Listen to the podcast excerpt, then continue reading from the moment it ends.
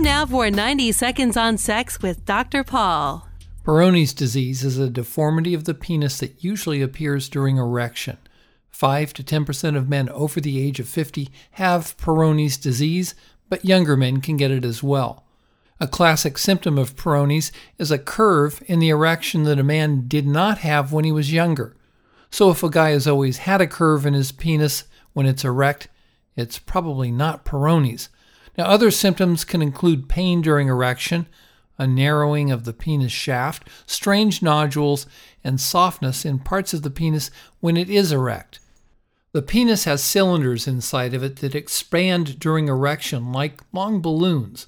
Now, Peyronie's disease happens when plaque or scar tissue forms on one side of one of those cylinders, so it's no longer elastic in that area.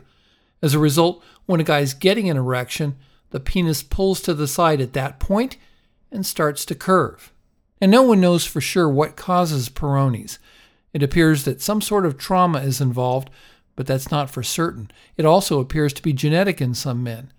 Now, because they don't really know the cause of Peyronie's, it's difficult to know how to correctly treat it. I've got some very helpful resources on Peyronie's disease at our website at 90secondsonsex.com.